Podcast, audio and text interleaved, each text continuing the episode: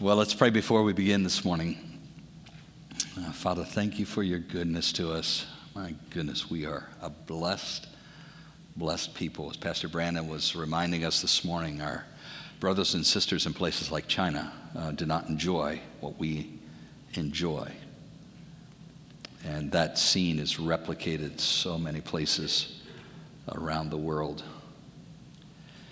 And yet we, we realize that even as we hear some of the candidates for the upcoming election talk, we realize how quickly things could change here as well.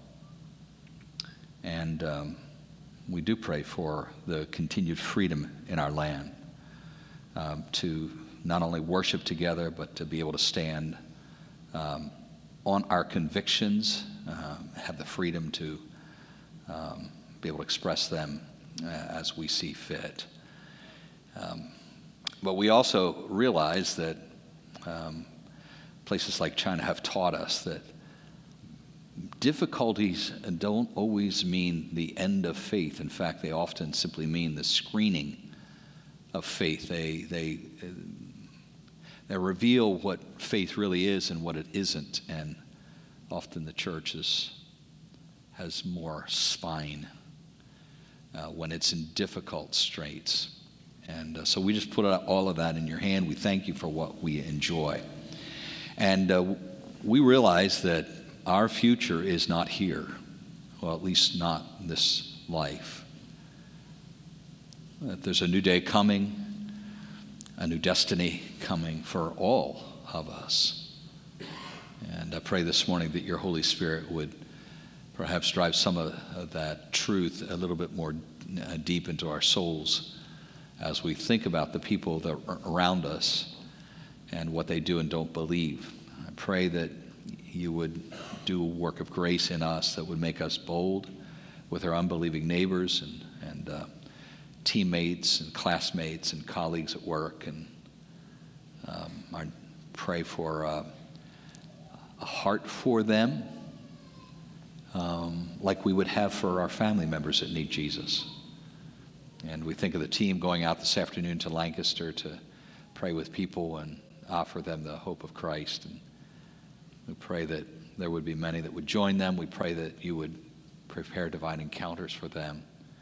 Perhaps like that one week where a, a man who had just tried to take his life earlier that day uh, hears about the hope of, the, of, a, of a Savior who died for him and uh, pray that you would bear good fruit today. I pray against the enemy who hates you, he hates us, he hates our message, and I pray instead for the Spirit's uh, work among us. In Jesus' name, amen.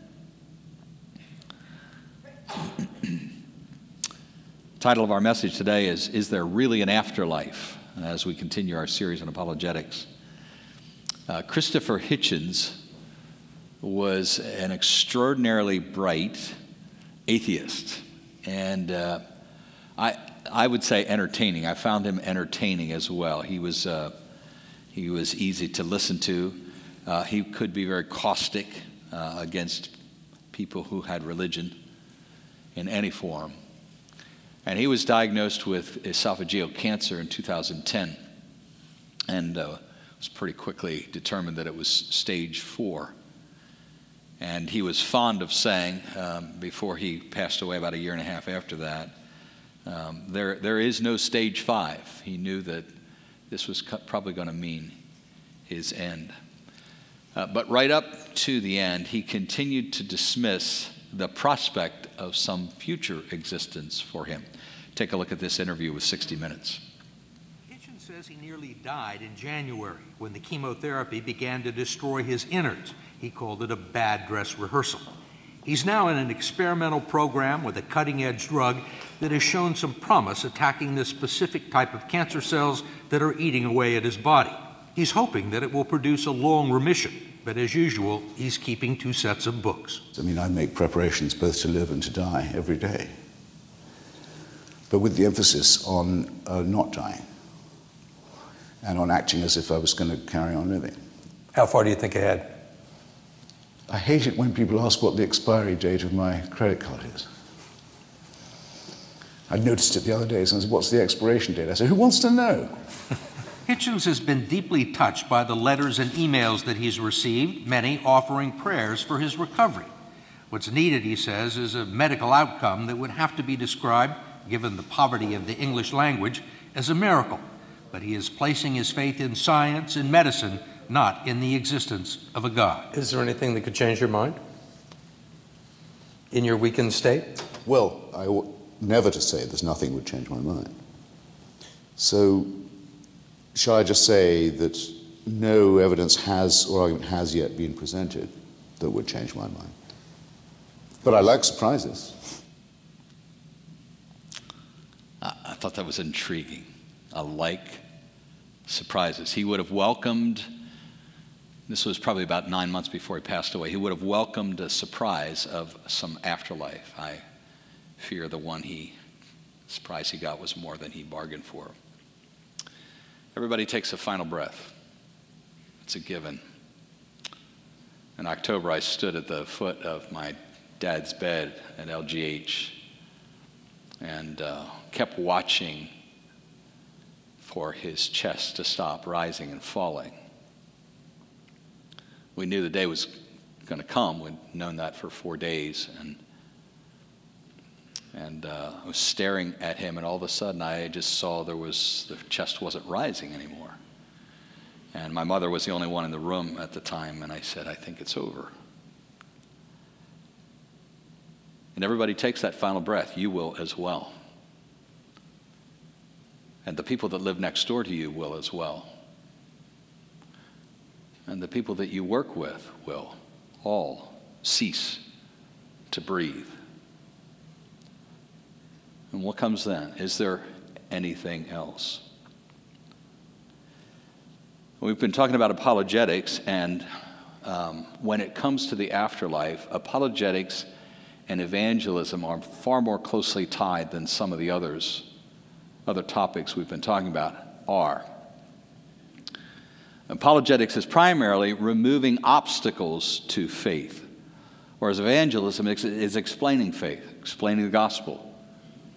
And so we said, you know, the, the conversation about the intricate design in creation, for example, is, a, is an argument for God. It's a, it's a way of helping open, uh, create a gate in this fence that some people have between themselves and faith. We talk about the universe, had a beginning. That's, that's a pointer to God. Evangelism, then, however, talks about well, what's the implications of that. I want to share with you about uh, a God who came to earth and who lived and died on your behalf and rose to life again. Apologetics and then evangelism. But when it comes to the afterlife, there, there seems to be far more, uh, uh, we're doing evangelism pretty early in the game uh, when we talk about um, when we talk about the afterlife. And the reason for that is that most people actually believe in an afterlife. In fact, it's interesting the statistics uh, about the number of Americans who believe that there's some kind of afterlife, whether it's reincarnation or, or heaven um, or just something here on earth is, has remained virtually unmoved for the last 75 years. About 83% of Americans believe that there is something after this. Interestingly enough, 13% of people who identify as atheists, even they say they believe in an afterlife. Why? Because everybody wants there to be an afterlife. The idea that this is the end is disconcerting, and especially the closer you get to the end of the end. And you, you, you want there to be something else. And I, I would go further and say we have something hardwired within us that leans toward believing something else. The, the, this hope, this craving, this longing is not accidental. It's not just I'm, i want to have a little bit more life. There, there, there's something within us that points that direction. Often, however, the people who believe in an afterlife, their idea of an afterlife is detached from God. And so when we talk with people who believe in an afterlife but don't believe in our Christian faith, what they more often need is not to be convinced that there's an afterlife, but there's an afterlife that's going to come about and be run and administered by the way God says it's going to be run and administered because He rules it in an uncompromising fashion, just like He rules His world. And so this morning I have three points in my message. The first one is kind of an introduction. The second two uh, uh, are questions for us to ask people about their belief in the afterlife. Uh, the first one, uh, my first point is that G, uh, people need Jesus, heaven is included. And here's, here's why I'm saying this.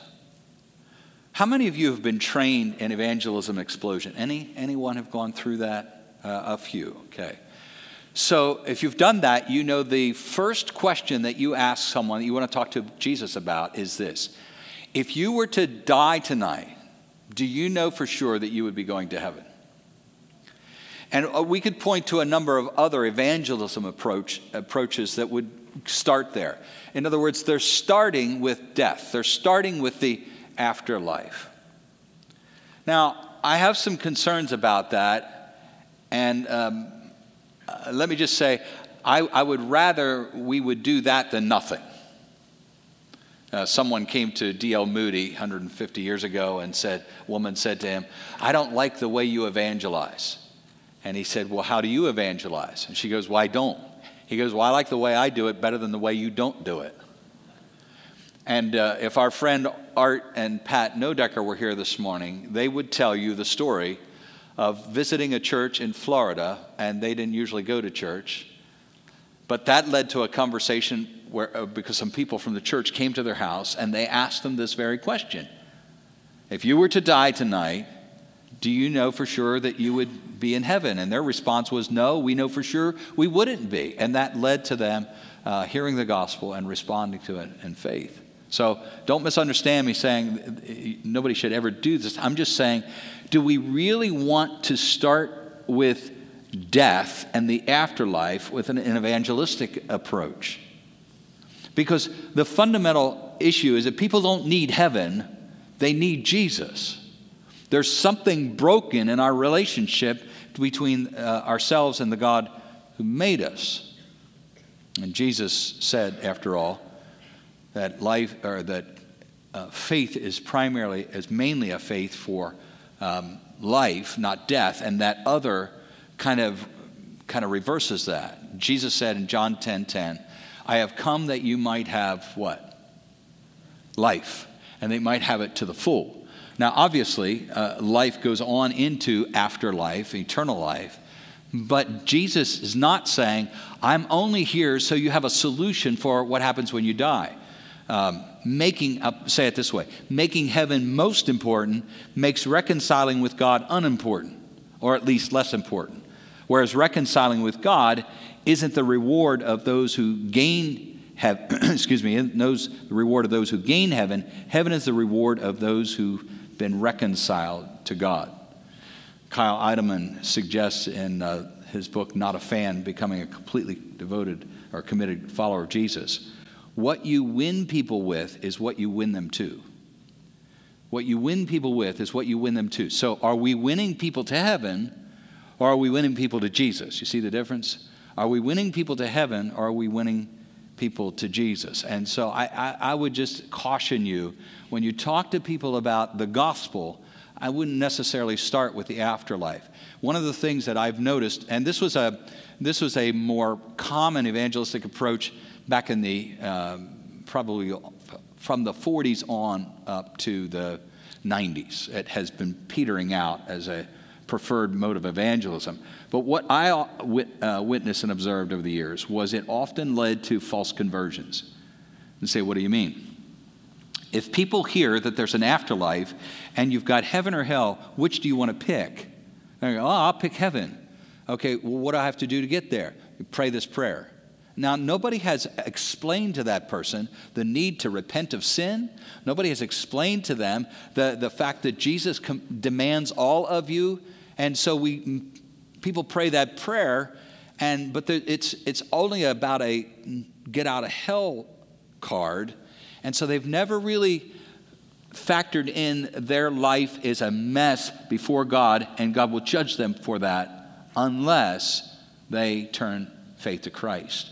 So, those are my concerns. People need Jesus, heaven's included, as opposed to people need heaven and Jesus is included. That's kind of the approach that, that evangelist, uh, evangelism tends to take.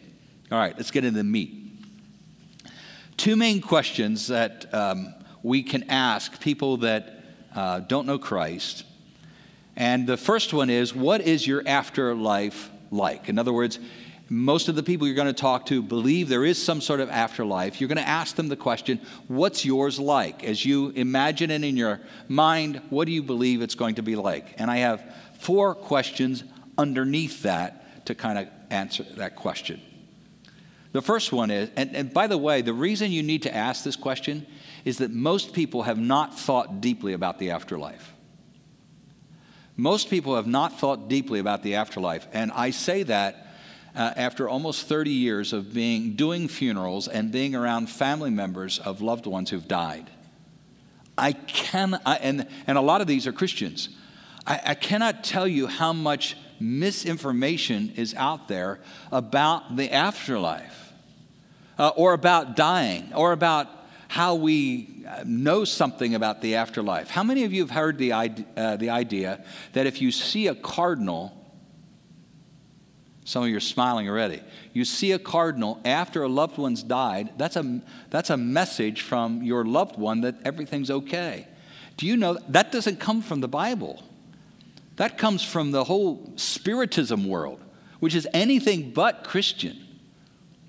All right, se- second question. Have you ever heard the idea that if you find a penny after a loved one dies with the date of their birth on, that's a remind, that's the, they're communicating. You've heard the uh, concept pennies from heaven?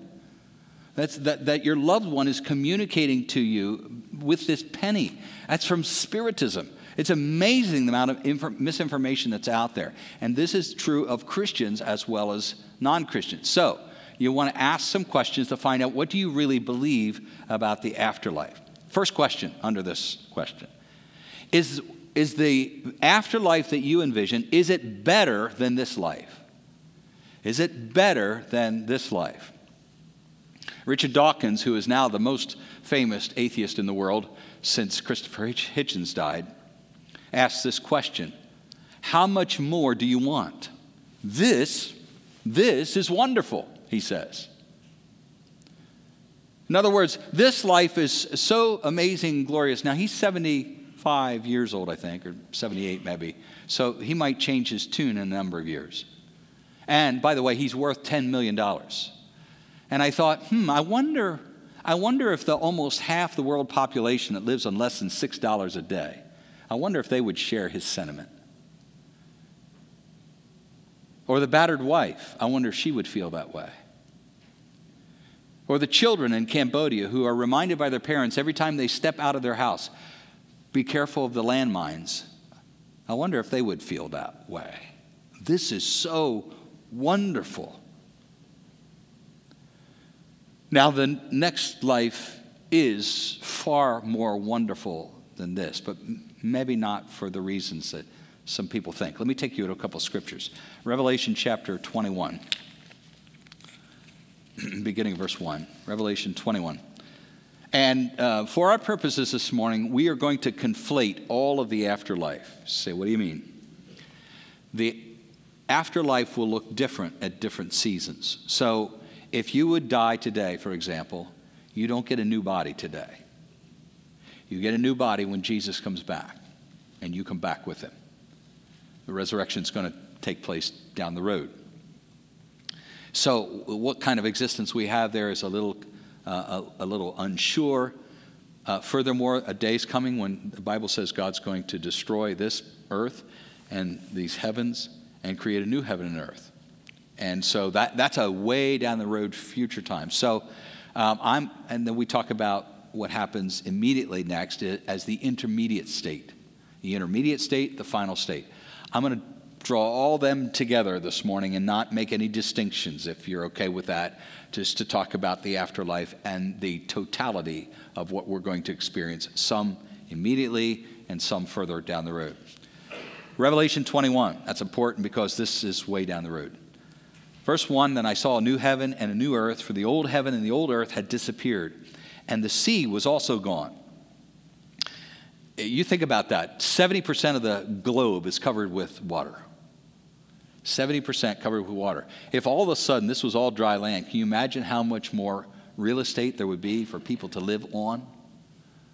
And so you think about a, a, a, new earth, you think about all the people that are in heaven. Well, there's going to be plenty of room. And don't forget, there's going to be a new heaven and a new earth. So the, there's going to be, appears to be, that there's going to be, um, you'll be, we'll be going back and forth between the heaven and the earth. And the heaven is, after all, 1,400 miles high. Um, verse 2 And I saw the holy city, the new Jerusalem, coming down from God out of heaven like a bride beautifully dressed for her husband. And I heard a loud shout from the throne saying, Look, God's home is now among his people. He will live with them, and they will be his people. God himself will be with them. He will wipe every tear from their eyes. There will be no more death, no more sorrow, no more crying, no more pain. All these things are gone forever. That sounds really, really good to me. and then also in chapter 22, next page, beginning of verse 3 there will no, long, no longer will there be any curse upon anything so we go back to genesis chapter 3 the curse that was applied to the man applied to the woman applied to the earth earth all of that is rescinded no longer any curse upon anything for the throne of god and of the lamb will be there and his servants will worship him and they will see his face, and his name will be written on their foreheads. And there will be no night there, no need for lamps or sun, for the Lord God will shine on them, and they will reign forever and ever. I'm giving you this uh, because once you start to ask the questions of people, at some point they're going to probably recognize they don't have a firm grasp on what their afterlife looks like. And you can share some of these scriptures. So in, in God's heaven, uh, all the curse is gone, and so nobody dies anymore. There's no more sadness, there's no more grief. But also in God's heaven is the presence of someone that is transformational in our thinking about heaven. Let's go back to Philippians chapter 1. Philippians chapter 1, Paul says this in the middle of verse 20. And I trust that my life will bring honor to Christ whether I live or die.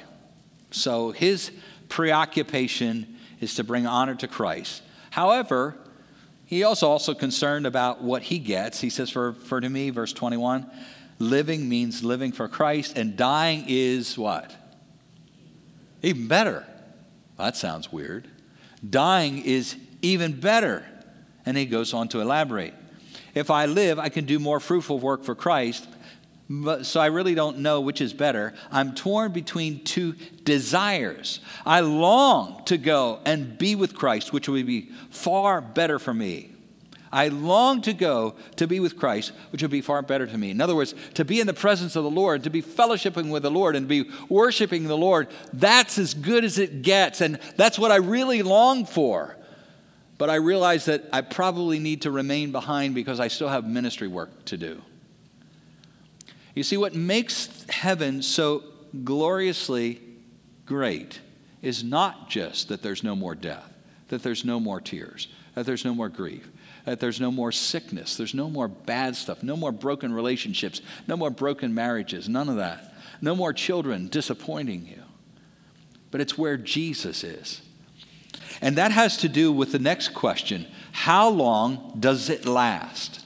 As you're talking to someone, you say, The afterlife that you envision, how long does it last? Again, going back to our friend Richard Dawkins, he made the comment, or the question, raised the question, wouldn't it be incredibly tedious after five, the five, first thousand years or so? Wouldn't it be incredibly tedious to have an eternity in bliss? after the first thousand years or so. I, I guess that's possible. But we have to think about heaven in a different way than we think about earth here if it were designed to be all that we want it to be. You think about all the celebrities that have taken their own lives. Why is it that people who get all that they want end up overdosing on barbiturates or sitting in their car in the garage with the exhaust pumped into their car? Why do they do that? You ever read those articles and hear about somebody doing that and say, ah, why? Why? These people are multi-millionaires. They have people fawning over them. They're pictured on the red carpet at all of the shows with this beautiful woman on their arm or this handsome man holding their arm. And then all of a sudden, that marriage or that relationship goes out the window a, a, year and a half down the road. They have everything that the average person thinks they would like to have, and yet they are not happy. Why? Because there's something fundamentally missing. You see, if you perceive heaven to be a, a state and a place, there it is both, where you continually self indulge, that would become tedious. Not in a thousand years, but in far less, as we see Hollywood displaying all the time.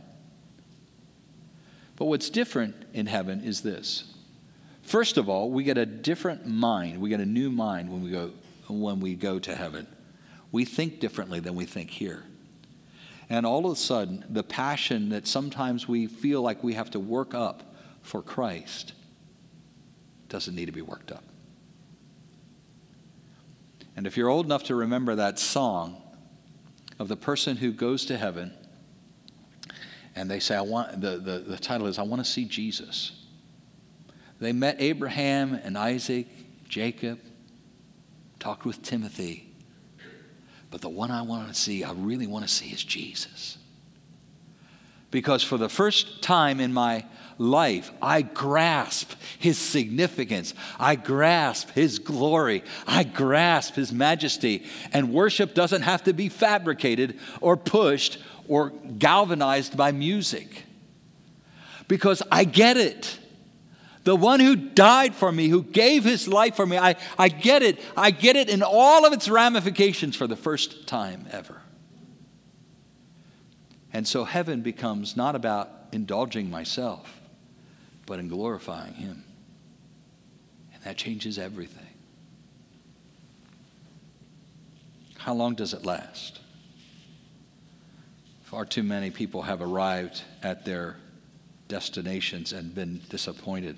Any of you watch The Good Place, the show on NBC, The Good Place? Anybody at all? Uh, really fascinating. I, I just, I haven't seen, I've seen some stuff on YouTube, but I hadn't even heard about it until last week. And, and the good place is, the good place is heaven, but it, you only get there. You only get there if you are. This is the description uh, on NBC. If you are truly noble and really good. And I thought, well, that rules me out. And it's interesting, hardly anybody gets there. And what's kind of intriguing is I understand the final show that just took place last week or the week before. They have actually created a way out because it became tedious. So they've created a way out of the good place so that people can simply cease to exist. Oh, brothers and sisters, that's not what lies ahead for you. That's not what you have to look forward to you have the opportunity to finally rid yourself. I have the opportunity to finally rid myself of my self preoccupation and truly, as Hebrews calls us to do now, fix my eyes on Jesus, the author and the perfecter of my faith, who for the joy set before him endured the cross, scorning its pain, and sat down at the right hand of the Father, where he now intercedes for you and I day in and day out.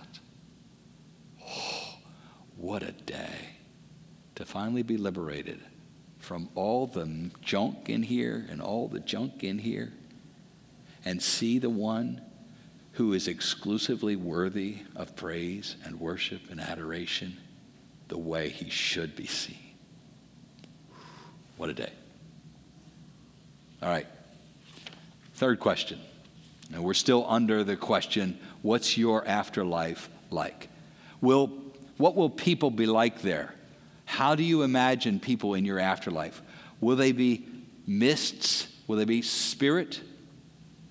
And again, we presume that's what we will be like um, in the intermediate state. But there is a time coming when we will be resurrected and we will have new bodies.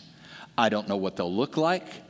I don't know if those of us who are old get to look young. I think, banking on that. Uh, I, all of us who have you have a medical condition or you have some sort of disability impairment all that's gone there is some continuity between this body and the next body because Jesus, in his glorified body, still had the scars in his side, scars in his wrists, and in his feet. Um, he could still eat. That's really cool. I'm looking forward to eating and not gaining weight. Pretty sure that's the way it's going to work in heaven. Counting on that. Um, but we get a resurrection body. Look at 1 Corinthians. We were 1 Corinthians 15. We were there last week as well.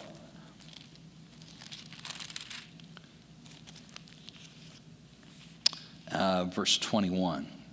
So you see, just as death came into the world through a man, talking about Adam, now the resurrection from the dead has begun through another man, talking about Jesus. Just as everyone dies because we belong to Adam, in other words, we're Adam's offspring, his descendants, in the same way, everyone who belongs to Christ will be given new life. But there is an order to this resurrection. Christ was raised as the first of the harvest, and then all who belong to Christ will be raised when he comes back.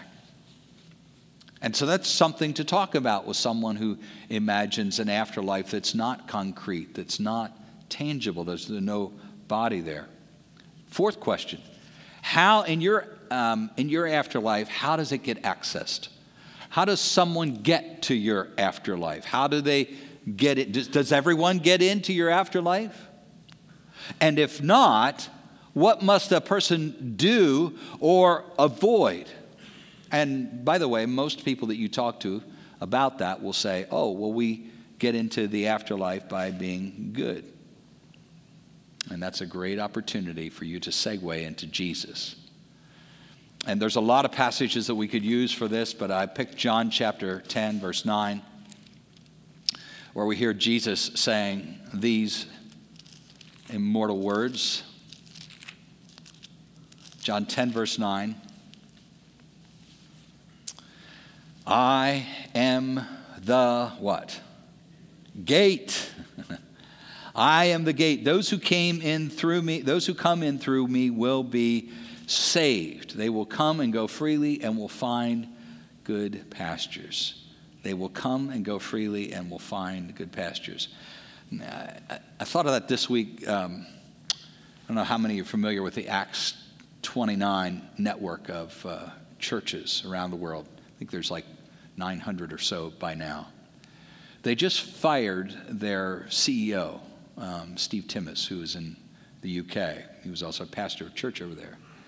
They fired him for um, spiritual abuse. They call it bullying. And it sounds a lot like the spiritual or the shepherding movement back in the 1970s and 80s, where there's um, real tight control over all the people in the church. And so in Timmis's church, for example, if you wanted to plan your vacation, you had to clear it with the church leaders. If you wanted to um, uh, have a family get together and it was happening on a night when there was a church event, you had to clear it with the church leaders. Kind of s- scary, weird stuff. And I, I, I, look at what Jesus says here, here in chapter uh, 10. He says these people will come and go freely, come and go freely and find good pastures. You see that kind of control and manipulation in the body of Christ. Run for your life because that's not how Jesus operates.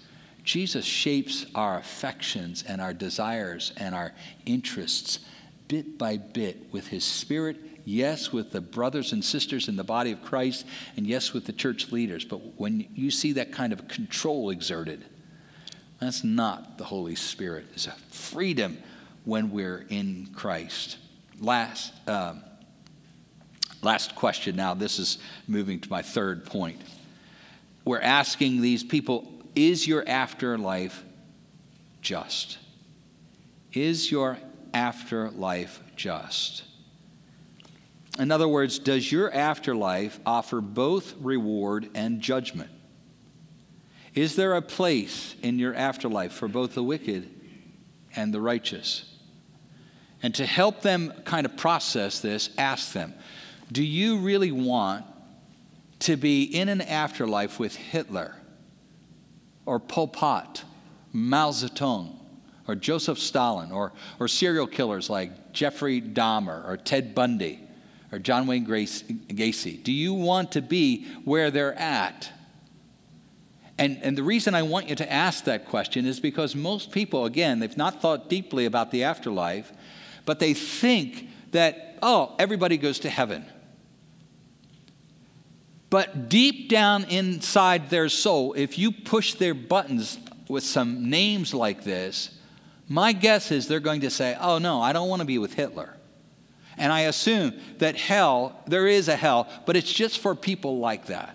So you want to push them, ask them, is your afterlife just? And we can tell them God's heaven does not admit the wicked. We're back at Revelation again, 21. Revelation 21, um, verse 8. But cowards, unbelievers, the corrupt, murderers, the immoral, those who practice witchcraft, idol worshippers, and all liars, their fate is in the fiery lake of burning sulfur. This is the second death. And then, same chapter, verse 27 Nothing evil will be allowed to enter, nor anyone who practices shameful idolatry and dishonesty, but only those whose names are written in the Lamb's book of life.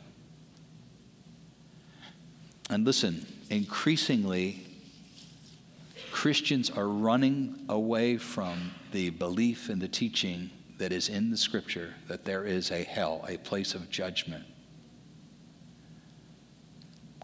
And we do an incredible disservice to lost people when we say that. When we tell them that we really can't envision a kind and gracious and loving God having a place by hell, like hell, we're doing an incredible injustice to those people who need to know that there is an accounting coming. And we are doing an incredible disservice to our Savior who died so that people don't need to do that. No one talked more uh, in the scriptures, no one talked more about hell than Jesus did. Just let that marinate for a minute. No one but the loving, kind, uh, gracious Savior spoke more about hell. Look at Mark chapter 9. Mark chapter 9. The reason that, uh, the, I think, the reasons that we are, are seeing more and more Christians run from the idea of hell is twofold. One, we have misunderstood God's holiness. We have misunderstood God's holiness. And the compatible issue is we have misunderstood the seriousness of sin. We've misunderstood God's holiness and we fail to understand the significance of sin. This is what Jesus says in Mark chapter 9, beginning of verse 43.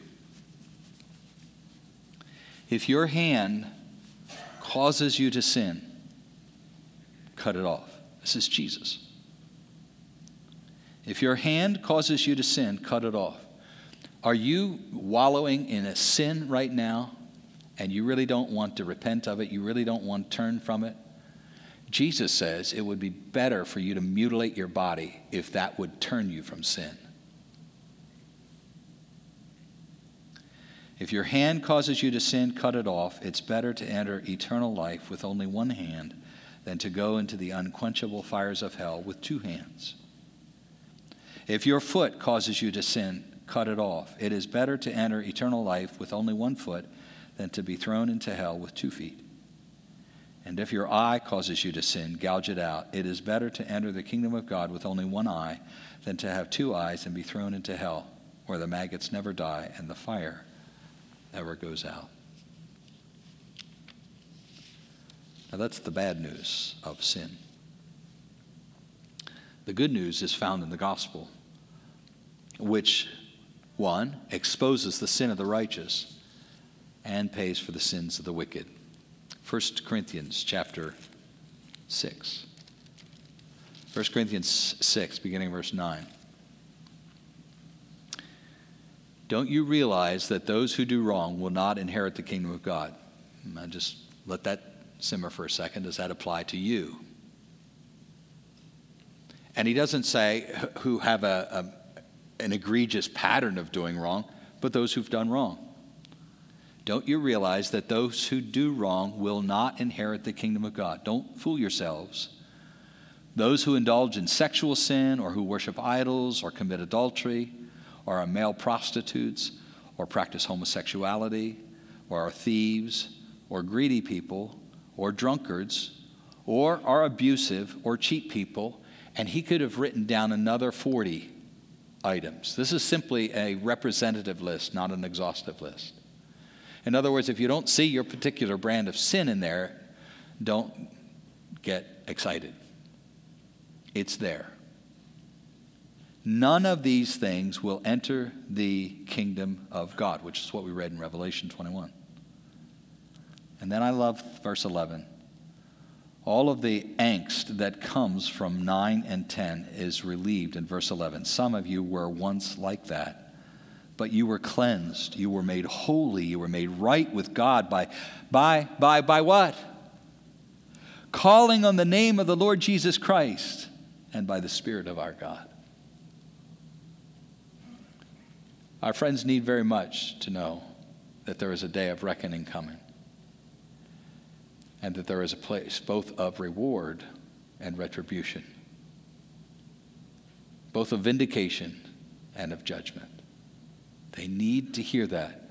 Not right out of the chute. That's not where we start. But sooner or later, we have to make that clear to them. It's a matter of love. It really is. Silence is not golden when people's lives and eternities are at stake. So, my encouragement with you to make use of these questions is that you, you exploit them in the moments when people are thinking about death. My guess is that most of you came in this morning, you weren't thinking about death when you came in here, unless you lost a loved one recently, or unless you got a recent diagnosis of something terminal. That will change our thinking. But most of us aren't thinking about death, and that's true of your unsaved friends. And so the times to have these conversations and press them about the afterlife is when they're thinking about the afterlife. They've lost a loved one. They've gotten a scary diagnosis. There's a concern about a child.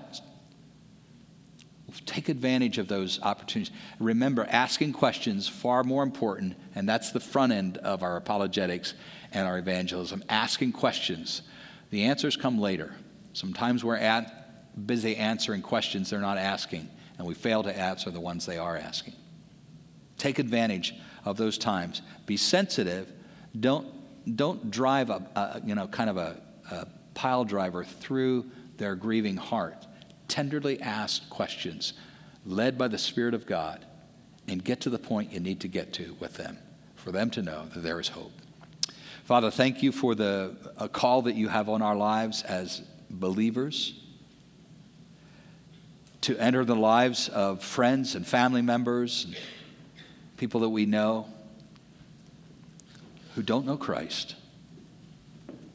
I pray that we would answer the trumpet to minister in people's lives and not say, well, somebody else will do that. I'm sure somebody else will be, a, be better at this than I would be.